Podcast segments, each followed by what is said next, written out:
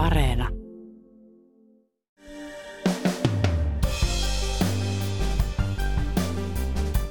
Venäjän presidentti Putin käy raakaa sotaa Ukrainassa. Lännessä spekuloidaan, onko Putin mennyt koronaeristyksissä sekaisin vai esittääkö hän. Emme voi oikeasti päästä Putinin pään sisään, mutta jotain me tiedämme. Ainakin sen, että hänen sisäpiirinsä on vuosien varrella vain kutistunut kutistumistaan ja nykyään vallan ytimessä on vain kourallinen luotettuja. Tässä jaksossa Putinin pientä sisäpiiriä analysoi tutkija Sinikukka Saari. Tänään on keskiviikko 9. maaliskuuta. Kuuntelet Ylen uutispodcastia. Minä olen Reetta Rönkä.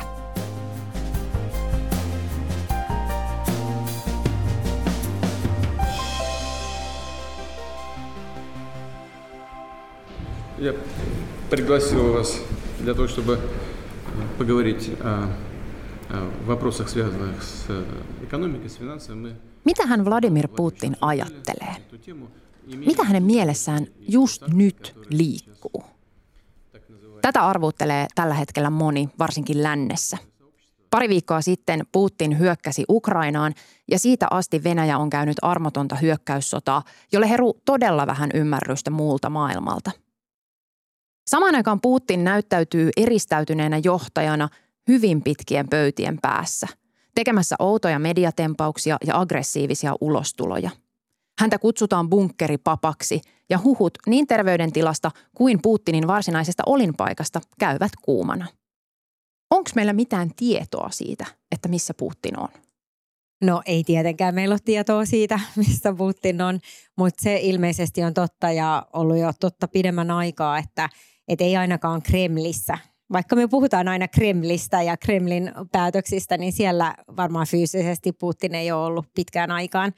Ja ilmeisesti koko tämän pandemia-ajan on majaillut sitten tuntemattomissa osoitteissa, milloin puhutaan, että ehkä Uralilla tai toisinaan jossain muualla, mutta, mutta varsinaista paikkaa emme tiedä, mutta ei ainakaan Moskovan keskustassa. Mä juttelen Putinista Sinikukka Saaren kanssa. Hän on ulkopoliittisen instituutin johtava tutkija, jonka erikoisalaa on Venäjä – ainakin se taitaa olla kuitenkin varmaa, että tämän pandemia-aikana hän ei ole juurikaan viettänyt aikaa Kremlissä, Moskovan keskustassa, vaan nimenomaan ollut sitten jossain kauempana. Mutta ilmeisesti tämä on ollut jo pidempään myöskin hänen tyylinsä, että mieluummin tekee etätöitä, kun, kun on sitten palatsissa paikan päällä. Putinin eristäytymiseen on kiinnitetty huomiota aina pandemian alusta asti. Silloin Putin loisti poissaolollaan ja vastuu taudin hillitsemisestä jäi virkamiehille ja maakunnille. Maassa, jossa valta on keskitetty vahvasti yhden ihmisen käsiin, tämä on erikoista. Putinin kerrottiin piileskelevän bunkkerissa ja vaativan lähipiiriltään tiukkoja koronaturvatoimia, koska pelko viruksesta oli niin kova. Päästäkseen Putinin luo vierailijoiden piti viettää ensin kaksi viikkoa karanteenissa. Putin on tietty ikänsä puolesta riskiryhmää, mutta hän jatkoi tiukkoja varotoimia vielä sitten, kun rokotteitakin oli saatavilla. Paljon tätä on niin kuin tosiaan puhuttu, että hän on tällainen pöpökammoinen ja todella tarkka ja on eristäytynyt ja irti todellisuudessa. Mutta kyllä mä sanoisin, että Putinista on aina tiedetty yllättävän vähän. Silloin tietysti silloin 2000-luvun alussa, kun hän tuli valtaan, niin silloin vielä oli tyypillisesti ehkä tiedettiin, että hän on naimisissa ja nähtiin vaimoja – Ähm, jotenkin ehkä kertoi hieman enemmän itsestänsä, mutta aika nopeasti se alkoi kyllä muuttumaan, että, että esimerkiksi just tämä perhe on ollut pitkään aika tuntematon ja oletetaan, että tietyt naiset ovat hänen tyttäriänsä, mutta koskaan virallisesti ei niin kuin tätä sanota. Ja tämä on tietysti ihan haettua imagoa, että tietysti Putin haluaa antaa tällaisen salaperäisen vakooja kuvan itsestänsä ja niin, että ihmiset eivät todella tiedä siitä mitään. Putin on ollut Venäjällä vallassa yli 20 vuotta. Venäjän presidentti Boris Jeltsin on jälleen vaihtanut pääministeriä. Jeltsin erotti aamulla pääministeri Sergei Stepashinin ja nimitti hänen tilalleen turvallisuuspäällikkö Vladimir Putinin. Hän nousi presidentiksi yllättäen, kun Boris Jeltsin vain päivää ennen vuosituhannen vaihdetta ilmoitti jättävänsä tehtävänsä heti ja nostavansa vain muutaman kuukauden pääministerinä toimineen Putinin tilalleen. Venäjän presidentti Boris Jeltsin on eronnut. Pääministeri Putin johtaa Venäjää seuraaviin vaaleihin saakka. Muistan itse hyvin, olin silloin just äh, tuolla Pietarissa ja kyllä silloin niin kuin monet venäläiset suhtautuivat, että nyt, nyt niin kuin asiat menee tosi paljon paremmin, että, että meistä tulee niin kuin normaali ää, eurooppalainen kansakunta ja nyt, että, että vihdoinkin nyt niin kuin tulee sellainen normaali nuori ää, presidentti, joka on ää, suuntautunut länteen ja, ja joka on aika tiukka, mutta kuitenkin niin kuin selvästi niin kuin askel parempaan, koska Jeltsinhan oli pitkään ollut hyvin sairaanolonen ja alkoholisoitunut ja tavallaan sellainen vähän niin kuin häpeä, kun se toilaili tuolla ulkomailla humalassa, niin, niin sellainen tunne, että nyt, nyt asiat menee paremmin ja me saadaan tällainen tiukka, mutta aikaan saava nuori presidentti. Putin oli työskennellyt Neuvostoliiton aikana KGBssä, myöhemmin FSBn johdossa – Sieltä Jeltsin bongasi hänet pääministeriksi.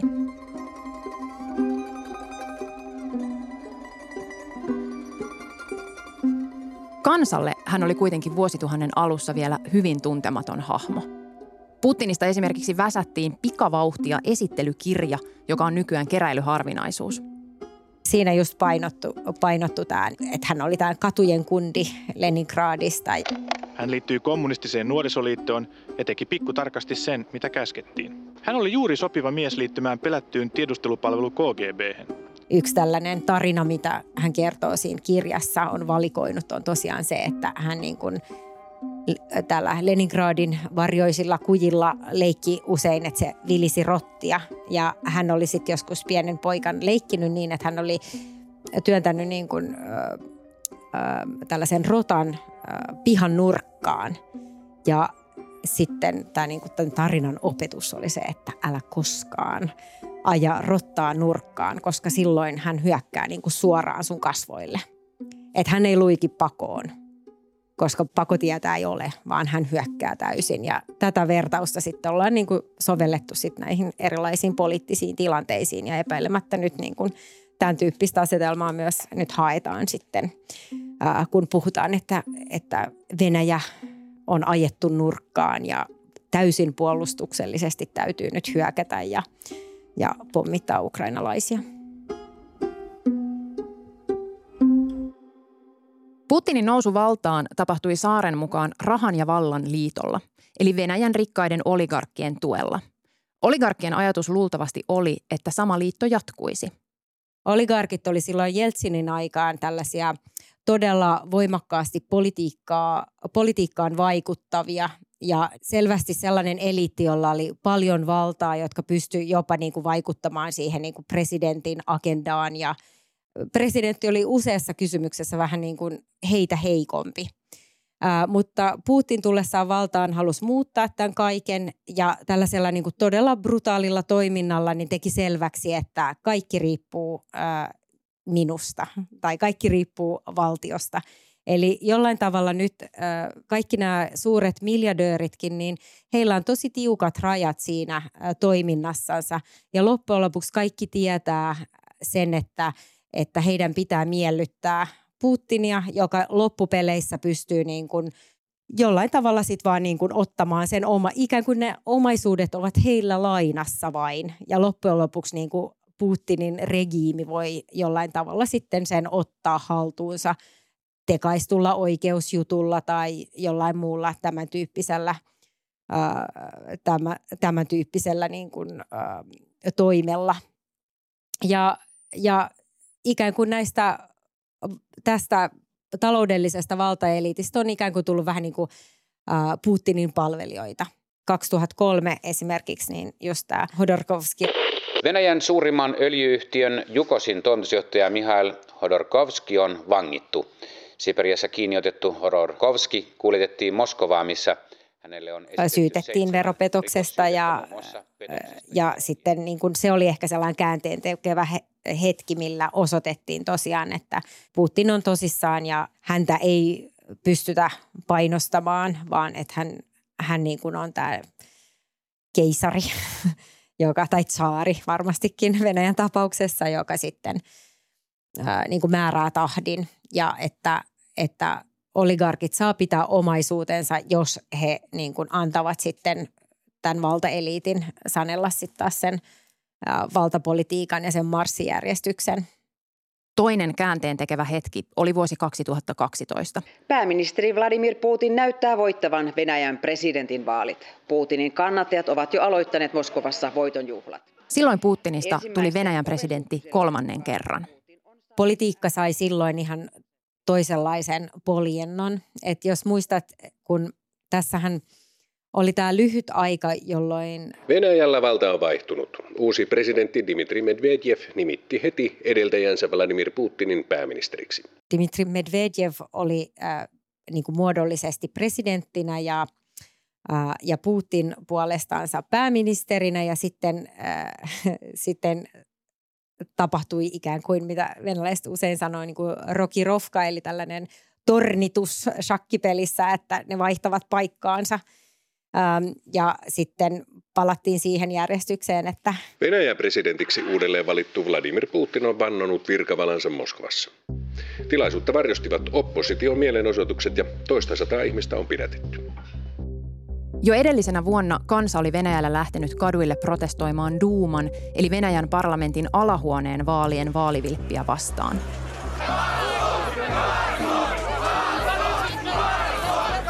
Moskovassa on osoitettu mieltä eilisten presidentinvaalien takia. Poliisi pidätti ainakin sata Vladimir Putinin eroa vaatinutta protestoijaa. Protestit jatkuivat presidentin vaaleissa. Ne kasvoivat suuriksi ja kääntyivät Putinia vastaan. Se oli käänteen tekevä hetki, koska sen jälkeen tämä koko sisäinen järjestelmä ja kontrollisysteemi on ollut tosi paljon karumpi ja brutaalimpi ja se mielipiteiden tukahduttaminen ja toisen ajattelijoiden niin kuin vaientaminen on ollut niin kuin tosi paljon karumpaa sen jälkeen. Jotenkin tuntuu, että sen 2012 jälkeen niin sillä, oikeastaan sellaisella maine, mainehaitalla ei ollut mitään väliä, että, että ollaan niin kuin koko ajan vain tiukennettu sitä tahtia.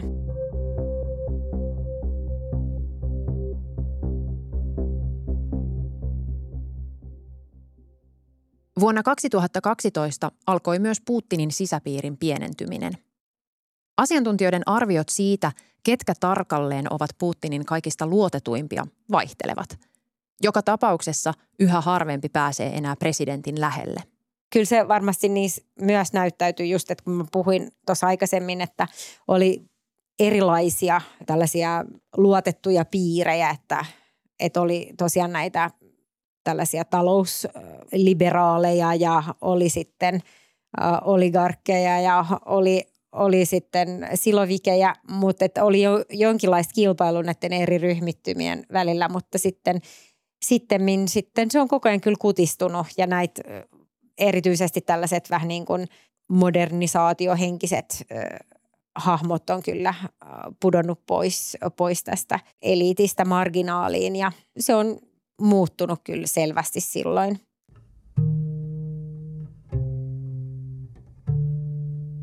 Mutta sitten jos mä sanoisin, että mikä ryhmä on ehkä sellainen, missä, mikä on kaikista läheisin ja mikä on yhä edelleen se Putinin sisäpiiri, niin se on ehdottomasti sitten nämä just nämä vanhat FSB-ystävät.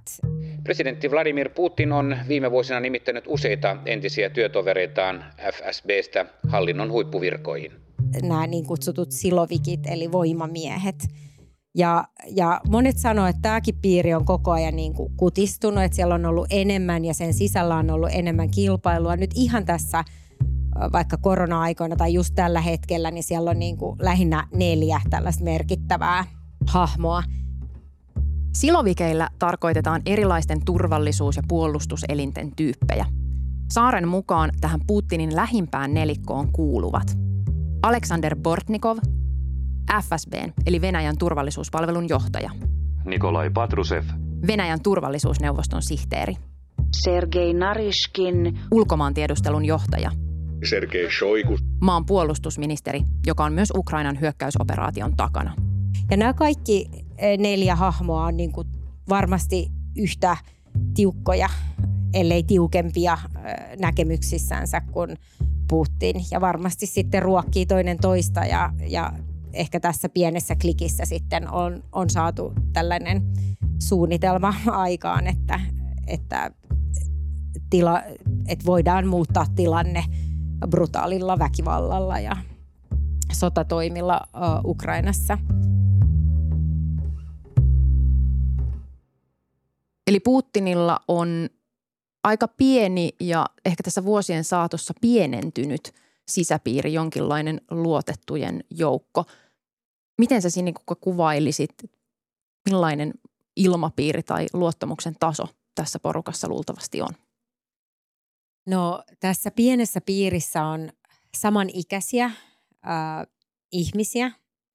Kaikki on, alkaa olla suunnilleen seitsemänkymppisiä. Äh, ja ne on kaikki aika samoista piireistä, kuten sanottua, että heillä on tämä, tämä KGB-tausta.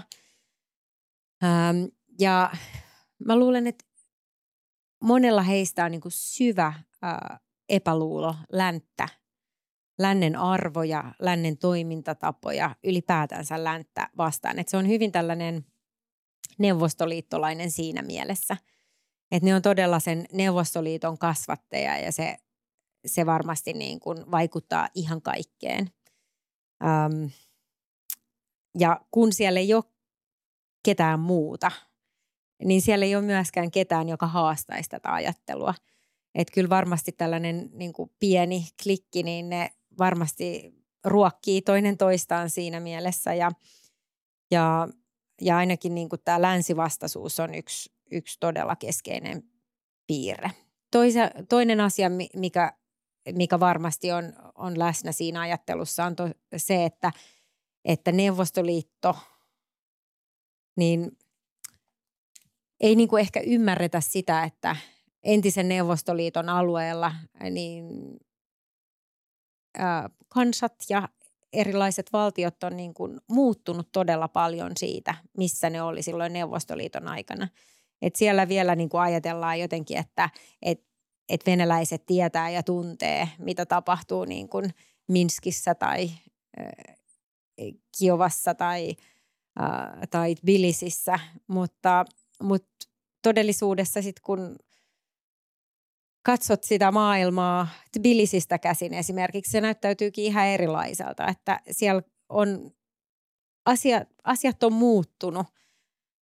Ja niin kuin vuodesta 1991 on ihan todella pitkä aika ja monessa maassa on ihan aitoa demokratiaa ja vahvaa kansalaisyhteiskuntaa. Ne on kuitenkin sellaisia asioita, jotka on aika vieraita just tälle pienelle klikille. Ähm, ja uskon, että he todella uskovat siihen, että että esimerkiksi tällainen aktiivinen kansalaisyhteiskunta on jonkinlainen lännen salajuoni ja projekti ja pyörii lännen rahoituksella. Että tämähän on se, miten tämä asia nähtiin myös Neuvostoliitossa. Luottaako Putin tähän omaan pieneen klikkiinsä? Kyllä mä todella luulen, että luottaa, koska nämä on, nämä on henkilöitä, joiden maailmankuva niin kuin on hyvin lähellä Putinin omaa.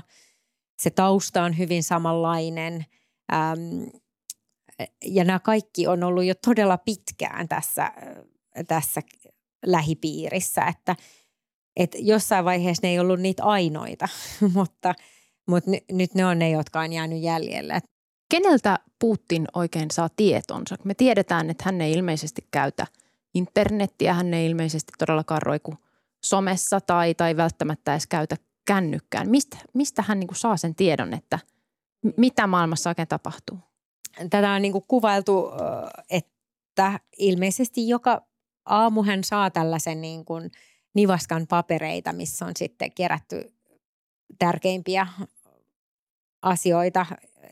Tämä tulee tietysti tiedustelupalveluilta ja sekin on jo totta kai suodatettua tietoa ja varmaan tietty maailmankuva välittyy siitä. Ää, mutta paljon spekuloidaan myös sellaisesta ilmiöstä, että, että kuinka tämän tyyppisessä systeemissä sit usein kaikki haluaa tuottaa sellaista tietoa, joka on mieluisaa ja positiivista tämän autoritäärisen johtajan silmissä. Et kilpaillaan hänen suosiosta sillä, että tuodaan niin kuin positiivisia uutisia pöydälle. Ähm, ja kukaan ei varmasti halua niin kuin sanoa, että jossain on epäonnistuttu tai näin, koska sitten, äh, sitten ehkä tuki ei enää olisi äh, äh, yhtä vahvaa. Niin äh, tämä tietysti koko ajan ruokkii itse itseänsä ja ollaan spekuloitu paljon sillä, että, että on, onko Putin todella niin kuin saanut ö, objektiivista tietoa vai onko se kovinkin värittynyttä. Ja voi tietysti olla, että esimerkiksi tämän Ukrainan sotapäätöksen taustalla saattaa olla tällaista itsevarmuutta, joka ei pohjaudu tosiasioihin, vaan, vaan jotenkin ajatellaan, että, että tilanne on Ukrainassa toisenlainen ja joku tällainen hyvinkin helppo ja veretön vallanvaihto siellä olisi täysin mahdollista. Kyseessä ei ole vain Putinin Venäjän ominaisuus. Tutkijoiden piirissä puhutaan saaren mukaan siitä, että autoritäärisissa, hyvin yksinvaltaisissa yhteiskunnissa tiedon suodattuminen ja haluttomuus kertoa huonoja uutisia johtajalle on muutenkin yleistä. Se on musta jotenkin karsea ja kuumottava ajatus, että se Putinin ratkaisu hyökätä Ukrainaan pohjautuisi siihen, että joku ei uskalla antaa todenmukaista tilannetietoa tai ei uskalla kertoa – huonoja uutisia. Niin ja en mä usko, että se on mikään yksittäinen asia tai yksittäinen tiedät sä, tiedonanto, missä näin on te- tapahtunut, vaan se on totta kai prosessi, joka ruokkii itse itseänsä ja rakentuu pikkuhiljaa. Näin voisin kuvitella, että tämä on ihan, ihan mahdollinen kehityskulku.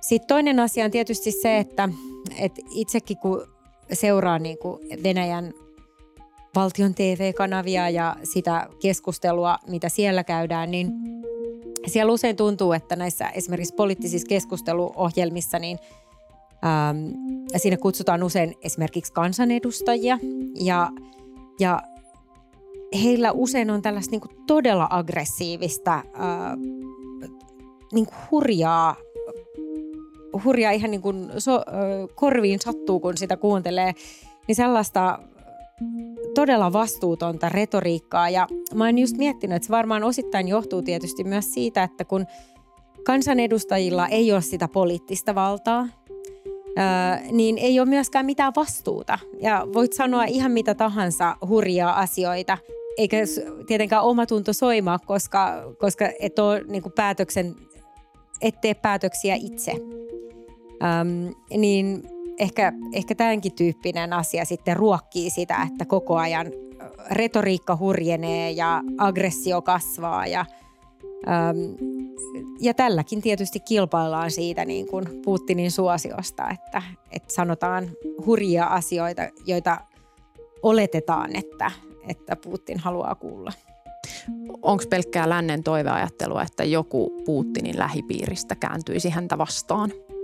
Mä luulen, että ehkä tästä ihan lähimmässä äh, niin kuin klikistä ei välttämättä. Ja varmasti just senkin takia, että heillähän he ovat myös ollut muodostamassa tätä politiikkaa ja ovat niin kuin yhtä, yhtä lailla äh, mukana siinä äh, niissä laittomissa päätöksissä, että ikään kuin heilläkin on kädet jo veressä, että – että ehkä siinä mielessä ei kannata alkaa veikata jotain toista hevosta, vaan pitäytyä siinä, missä on jo mukana. Mutta, mutta ehkä sitten vähän täältä niin kuin, äm, kauempaa, just, vaikka just täällä oligarkkipiireistä, sieltähän nyt on kuulunutkin jo jotain vähän sora-ääniä. Esimerkiksi Deripaska ja Friedman, jotka on kuitenkin tällaisia merkittäviä oligarkkeja, niin on on kritisoinut tätä sotapäätöstä, mutta ei vielä kuitenkaan niin, että, että suoraan Putinia tai näin, mutta, mutta kuitenkin, että siellä on ehkä jotain mahdollisesti muuttumassa. Luulisin, että se ei nyt ihan siitä ydinjoukosta tulisi, mutta ehkä täältä vähän niin kuin enemmän sieltä eliitin reunamilta sitten kuitenkin.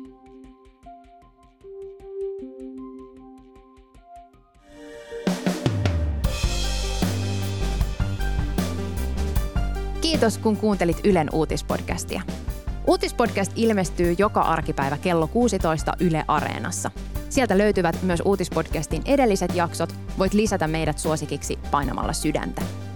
Palautetta voit laittaa sähköpostilla uutispodcast at yle.fi ja muut löydät somesta at Reetta Ronko ja mä kuulen tosi mielelläni, mitä ajattelit tästä jaksosta. Tämän jakson äänistä ja leikkauksesta vastasi Sami Lindfors. Uutispodcastissa me syvennymme siihen, mikä on tärkeää juuri nyt. Moi moi!